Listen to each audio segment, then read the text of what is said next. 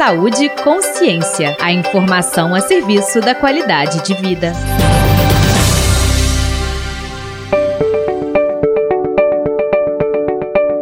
Olá! Os rituais de despedida variam conforme a cultura, mas todos eles exercem função importante no processo de luto, a de elaborar a perda. Mas com a pandemia do novo coronavírus, poucas pessoas estão autorizadas a participar do enterro e velório, onde os familiares recebem o conforto da presença de amigos e outros familiares.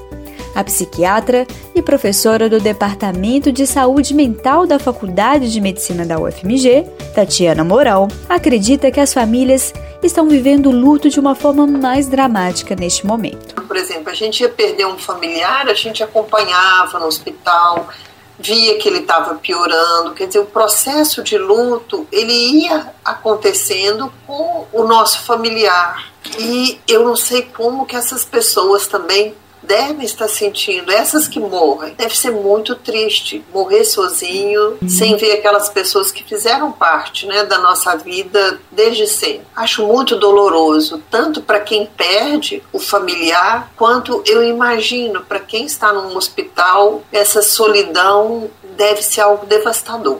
Alguns hospitais têm conseguido proporcionar alguma maneira de contato com os pacientes de Covid-19 por videochamadas e outros aparatos tecnológicos. Mas muitas vezes essa forma de contato não é suficiente e ainda fica muita coisa a ser dita, o que pode dificultar o processo de luto.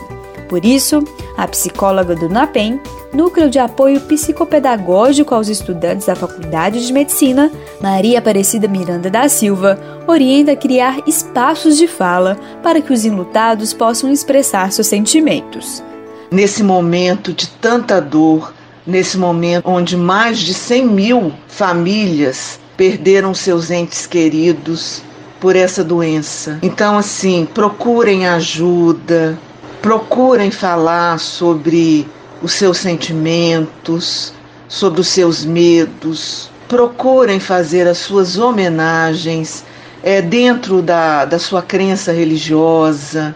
Existem as missas online, existem cultos religiosos que estão feitos de forma online. Então procurem fazer o melhor, procurem se acolher também nesse momento tão difícil. Ainda que doloroso, o luto é uma reação normal e vivida de maneira diferente para cada pessoa ainda não tem estudos robustos sobre o real efeito do coronavírus na vivência de um luto complicado isto é, quando o luto se transforma numa doença.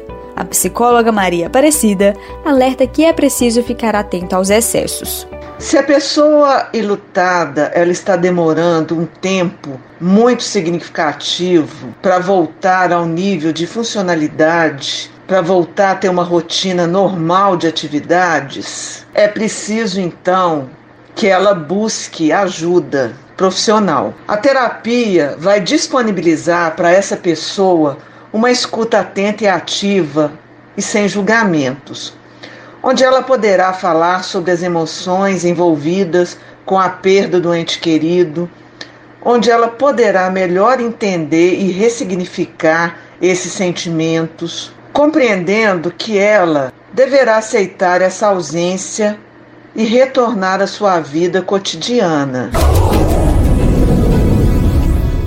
O Saúde e Consciência está terminando. Dúvidas ou sugestões? Siga o Twitter, arroba Saúde e Consciência.